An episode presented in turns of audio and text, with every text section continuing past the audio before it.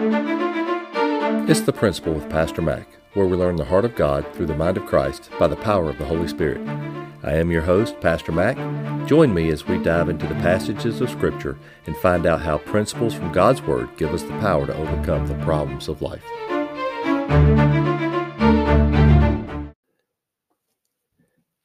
Hello, everyone. So glad you're here with me today. Uh, it's the start of another week for me, and I am so excited to be with you. Uh, hope you had a great time in your church service yesterday. I know we did. Had a fantastic time of praise and worship and honoring the Lord, and uh, and the Lord was with us. We felt His presence in a special way, and and Lord, it was just a great day, and I hope yours was as well. Um, and so glad that you're with me it's an honor to do what I do here.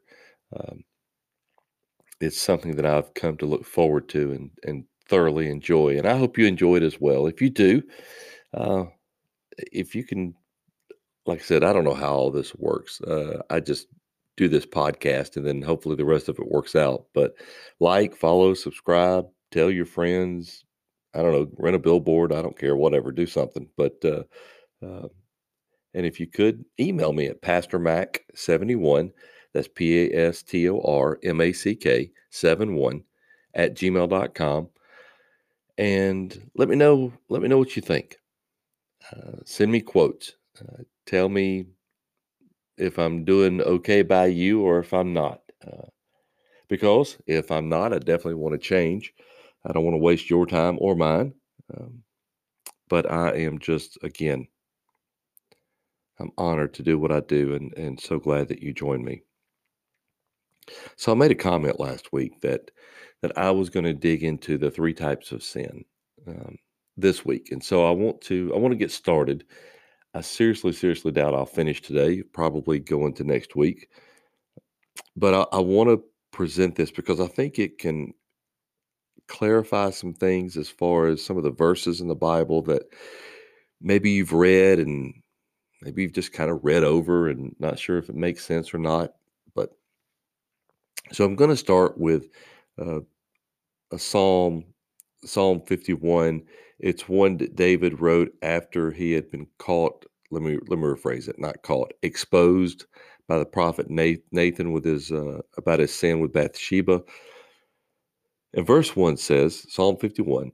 Have mercy upon me, O God, according to your loving kindness, according to the multitude of your tender mercies. Here we go. Blot out my transgressions, wash me thoroughly from my iniquity, and cleanse me from my sin. In fact, he goes on to say in verse 5 For I acknowledge my transgressions, and my sin is always before me. Uh, that was verse 3, excuse me. Verse 5 says, Behold, I was brought forth in iniquity, and in my sin my mother conceived me. So you see here and I could go on, but you see here, you see three. Um, let's think of the word infractions. Three infractions that are mentioned here: uh, sin, iniquity, and transgression. So I'll, that's the three types of sin that are in a person's life. Now,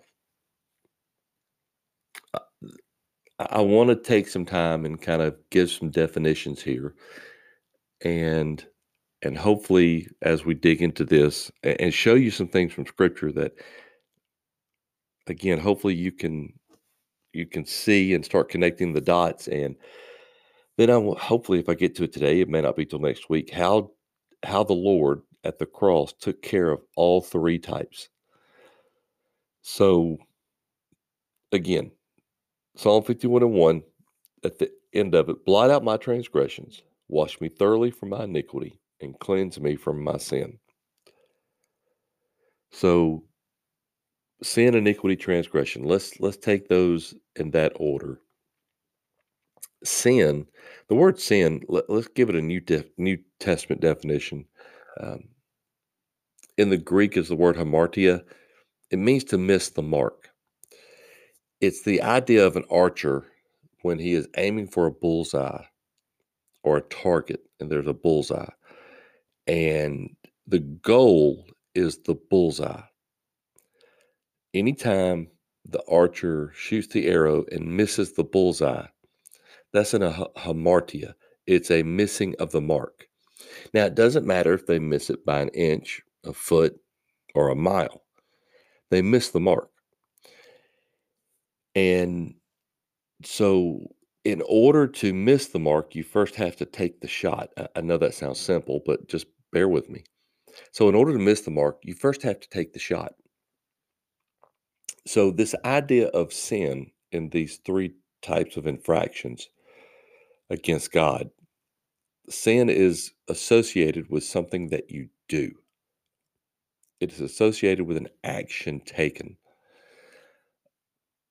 Again, get the idea of missing the mark. The arrow has to at least be shot in order for the mark to be missed. And again, see, this is where we get humans want to try to separate sins and that one is worse than the other. And yes, there are some sins that are worse in the consequences to another person. If I lie to someone, I haven't injured that person to the extent as if I killed them.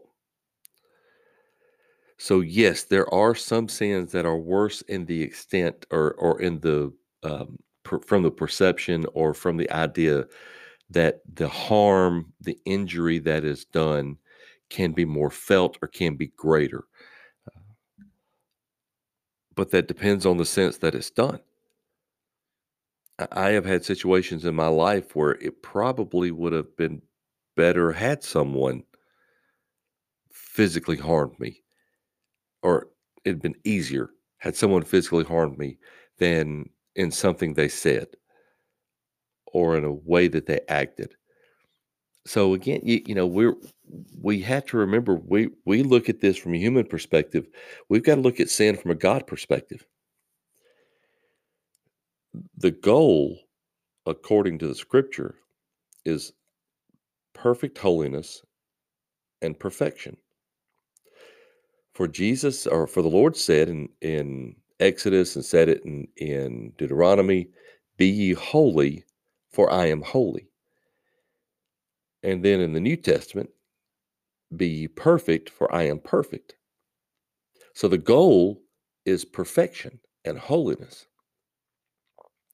And if that's the bullseye that we're aiming for, the target that we're aiming for, if we miss it, it doesn't matter again if we miss it by an inch or by a mile, we've missed it. And so that is sin in our lives. And looking at it from God's perspective, now again, we try to look at it from our perspective. If I miss it by an inch or by a foot, we want to try to somehow grade and look, say I'm doing, I'm better than that. And um, we somehow want to judge that. Uh, and God looks at it and says, You missed. Plain and simple. And so that is sin. It is to miss the mark. So it has to do with with an action.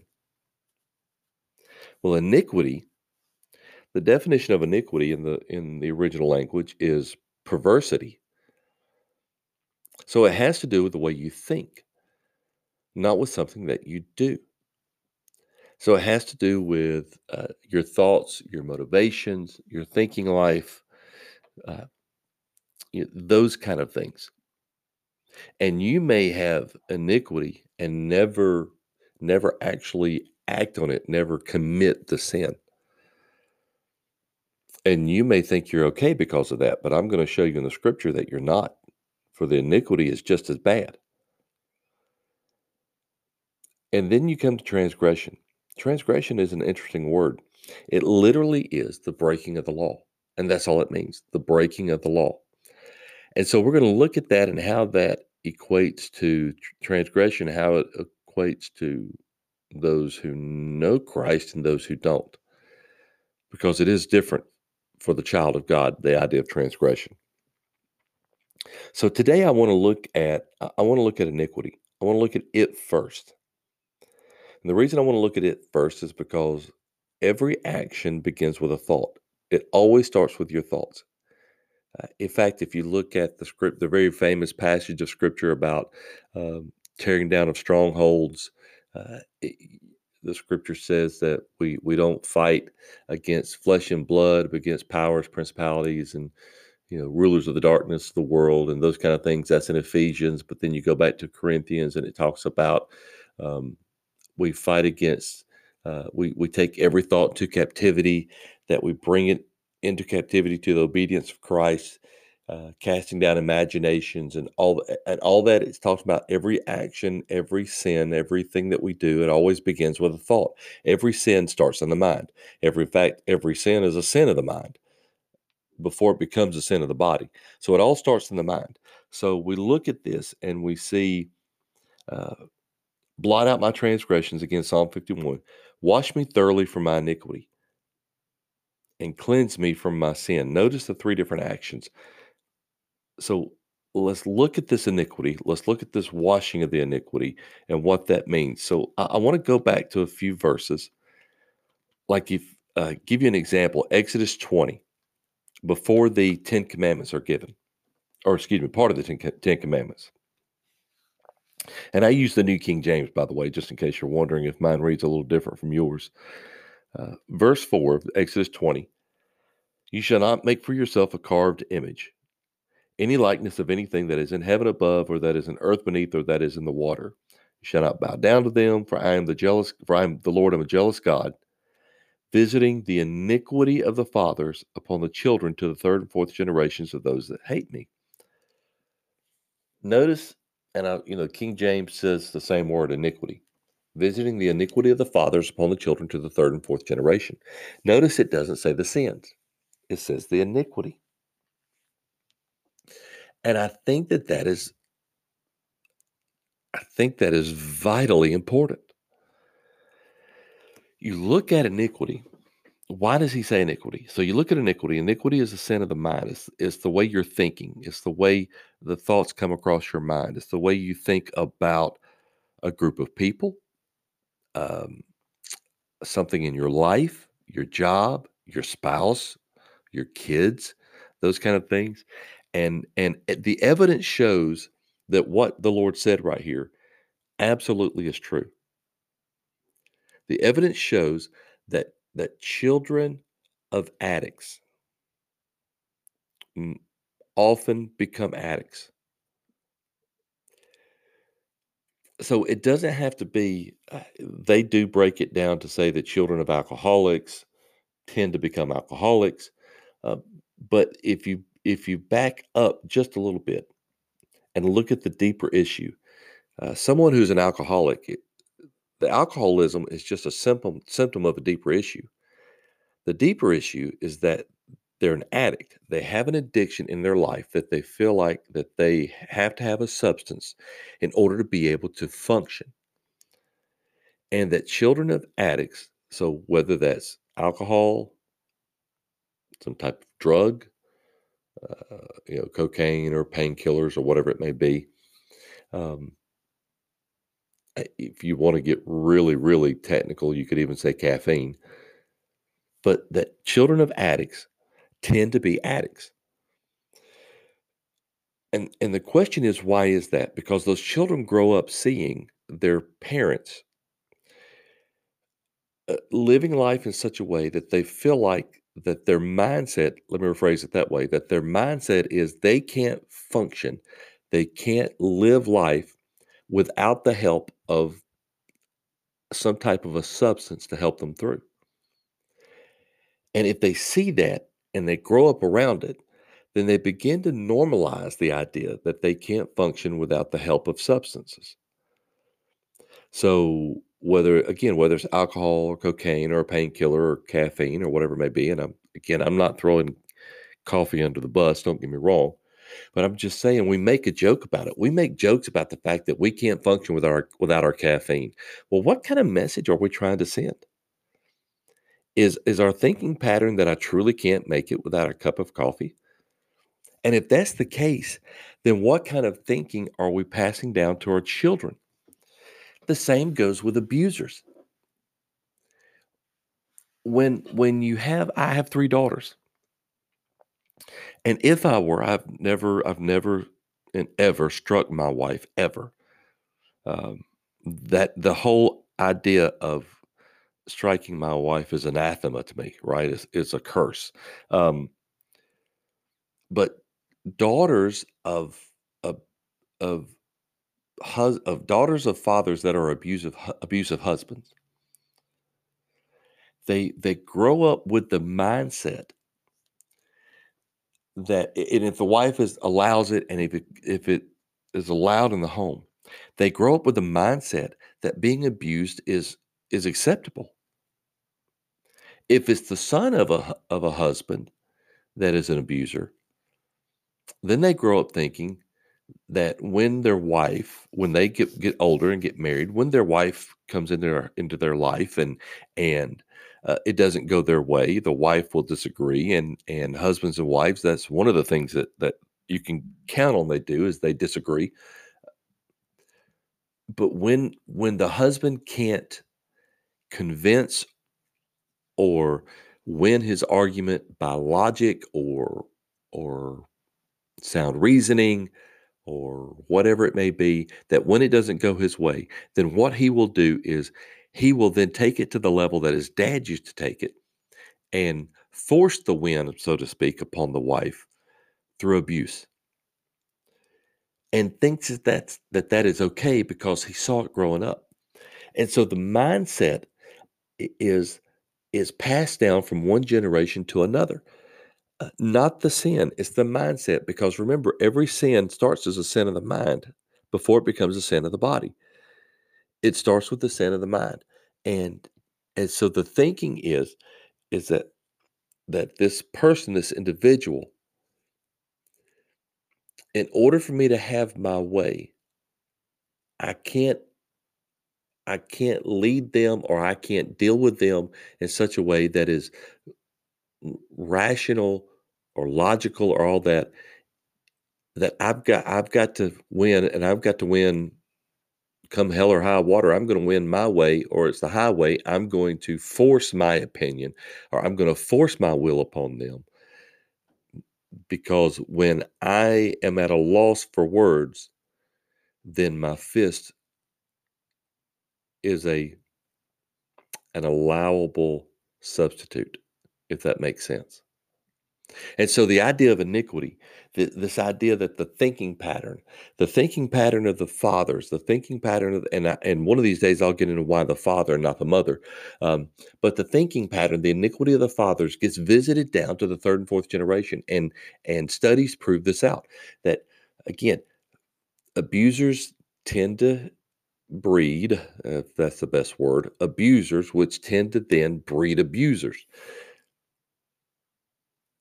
And so the the iniquity, not the sin, because sometimes the uh, the sin becomes different. The child of a of a cocaine addict might end up being an alcoholic. The child of an alcoholic might end up being addicted to pain pills. And so the sin may vary, but the mindset is still there. So child children of addicts tend to be addicts. Children of abusers uh, um, tend to become abusers. Not always. So you see this in Exodus chapter 20 that he visits the iniquity of the fathers onto the children of the third and fourth generations, not the sin. Now, let me give you another verse when it comes to iniquities. Um, this one's in the New Testament, just in case you're wondering. Um, and this is a verse that you'll often hear. It's in Matthew chapter 7, and it's it's the passage of scripture that talks about, uh, Lord, in your name, didn't we heal the sick and cast out demons and all that. Hold on, I'm flipping to it. Um, Lord, in your name, didn't we? Here we go.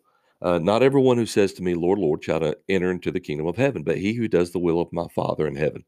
Uh, many will say in that day, Lord, Lord, did, didn't we prophesy in your name, cast out demons in your name, and done many wonders in your name? And then I will say to them, Depart from me. I never knew you, you workers of iniquity. Now, so here again, we've got to we've got to look at this. So they were doing all the right things, right? Healing the sick, casting out demons, miracles in his name, all that kind of stuff. Um, and if we were to look at them from a human perspective, we would look at what they were doing and go, "Oh, they're doing everything right. You know they're preaching the gospel. They they are uh, they're having a fruitful ministry. They're casting out demons. I mean does it get any bigger and better than that? So we look at it from a human perspective and and they and they think they can ride on that these people. They think they can ride on that right in on through the pearly gates into heaven. And the lord says no depart from me. I never knew you you workers of iniquity uh, let me let me put that in kind of today's terms. It's not you workers of iniquity, you that work with iniquity. You that work with a perverse mindset. So the idea is that they are doing the right things, but they're doing it for the wrong motives, and they're and they're doing it with the wrong mind, mind and fr- uh, uh, wrong frame of mind. They're doing it to you know, when you're in the ministry, you start to learn about other ministers and hear about other ministries and those kind of things. And you start hearing about the guys that are doing it for the wrong reasons, or they're doing it because they can't find another job, or they're doing it for, um, you know, they're doing it for the notoriety or to get the name, those kind of things. And yet they may still be doing the right things, but it's the motivations and it's the the uh, what they're trying to do behind or the reason behind it. Uh, again, I, I I've known some pastors over the years that they literally I, I, just by being around them you hear they're pastors because they couldn't do anything else. Well that's just wrong. Uh, if if because i'm going to tell you if you if you're looking for an easy job the ministry is not it. That's for sure. Uh, you know but the, so they they were doing the right things, but doing it with the wrong motivations, doing it with the wrong frame of mind. They were doing it for selfish reasons. Paul talks about these guys, right? That while he was in prison, there were those that were out there preaching. They were doing it to get their own notoriety. They were doing it to rub it in Paul's face. They were doing it against him. And so you got these guys that are doing the right things, but doing it for the wrong motives. This is why it's vital for us to reserve judgment for folks, or own folks, um, because God, it's only God that sees the heart but they're doing the right things. But God says, Depart from me, I never knew you, because you work with iniquity, because you've got the wrong frame of mind, because your thinking is not correct, because your your uh, heart is not right. And so God sees the heart. That's what he told that's what he told Samuel when Samuel wanted to anoint the sons of uh, of Jesse, and and he came to the first son of Jesse and said, "Surely this got to be the future king." And God said, uh, God told Samuel, "Don't anoint him, for you're looking judge man judges on the outside, but I judge by the heart." And then it gets all the way down to little bitty ruddy David, and God says, "This is my guy, anoint him." Um, so God looks at the heart, and, and uh, this is another passage of scripture where Jesus says, uh, in fact, I've got it right here if you go, uh, you have heard it said, this is Matthew chapter 5. You've heard it said that uh, of old you shall not murder, but whoever uh, uh, whoever murders shall be in danger of the judgment. But I say unto you, whoever is angry with his brother without a cause shall uh, shall be in danger of the judgment. And then he goes on to say, You've heard it said of old, don't commit adultery. But I say, whoever looks at a woman to lust after her has already committed adultery. And so the Lord goes in further, not just the acts, but the heart. And so we've got to understand that there are sins that we can that we can do that that, that can be in our lives, infractions against God, against his holiness and perfection that he calls us to, that can be in our lives without us actually hands on doing something. If I hate, if I hate and according to, and, and I'm going to go through Matthew chapter 5 one of these days. If I hate without a cause, I've done the same as murder. If I lust after a woman without ever touching her, I've done the same as committing adultery. And it's God alone who sees that. I think that's one of the reasons that David said in Psalm 51 that it's against you and you only have I sinned it, oh God. Here's a guy that committed adultery with Bathsheba and then had her husband killed and says, God, you're the only one I sinned against. Um, I think most people would take issue with that. But ultimately, he is the only one we sin against. Because I can't sin, I can't sin against someone I can't sin against another woman just by having wrong thoughts about her. But I absolutely sin against God when I had the wrong thought about a woman. I may have somebody in my life that I treat just fine, but if I'm harboring hatred against them, then I'm still sinning and I'm sinning against the Lord. And so we need to understand that just because we don't actually commit a sin as far as what we think in in the actual doing of sin doesn't mean we've gotten away scot free. Because iniquity is still is still sin. Iniquity is still wrong, even if I and and and the bad part about it is what's so dangerous about iniquity is that it's a sin that we that no one else may ever see. And we think because we keep it hidden from the world that we're okay. Well, I want to tell you. Uh, in fact, let me give you one other verse and then I want to. Psalm 66 18. If I regard iniquity in my heart, the Lord will not hear me. Doesn't say if I go out and murder someone, the Lord will not hear me. Doesn't say if I go out and commit adultery, the Lord will not hear me. What it says is if I regard iniquity in my heart. The word regard means to hold up, um, to uh, almost uh, uh, in our language, the better word would almost be respect. If I hold it up on a pedestal, if I if I have uh, if if if I could justify my longings for another woman because of the way my wife treats me. I'm regarding my iniquity. I'm holding it up saying I'm justified in feeling that way. If my hatred, if I have hatred toward a fellow man and I can justify it somehow, well, you don't know what they said or you don't know what they did. Um, I'm regarding iniquity in my heart. I may never treat that person wrong or ill. But uh, if I'm regarding iniquity in my heart, if I'm if I'm holding it up saying I'm somehow justified in the way that they treated me, I'm somehow or in the way I feel about them because of how they treated me, or because of what they said, or because of what they, if I'm somehow feel justified in that, if I regard that in my heart, then the Lord will not hear me. So Yeah. Wow. That's pretty, uh, can get pretty intense. That can get very convicting. if I'm just going to be honest, it can be very convicting to all of us. Because I think for the child of God, this is where the real problem, the real rub is, is that there's iniquity in our heart. So, why is iniquity so bad? Here's the two reasons. One, because it is sin, it is wrong. Two, because if it's a sin that nobody else sees, we often think we can get away with it. But what is an? In fact, in fact, I'm going to stop right there, and I'm going to do a. I'll do a in a couple two or three weeks here. I'll do a a, a podcast on an episode on how the cross takes care of all this.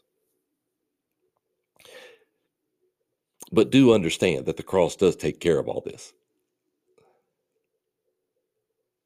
But listen to me, child of God. Listen to me, first time listener. Maybe you're not a child of God. Maybe you look at your life and you say, Hey, I've done nothing wrong. I've not done anything. Doesn't matter if you've done anything. It really doesn't, not in the eyes of God. Now, it might in the eyes of man. Because even though I may, in the eyes, according to the law, I may want to kill someone, but if I don't, then I've not done anything wrong in the eyes of God, I've, I've still done the murder. So we we need to check our hearts and check our minds. And if we have in our hearts something that is not righteous, not godly, thoughts that are not pleasing to the Lord, then take them to the cross. Confess them to God and then repent of them, which means repent means to rethink, by the way, but I'll get into that later. And see God begin to wash you, like David said. Love you. We'll see you next week. Bye.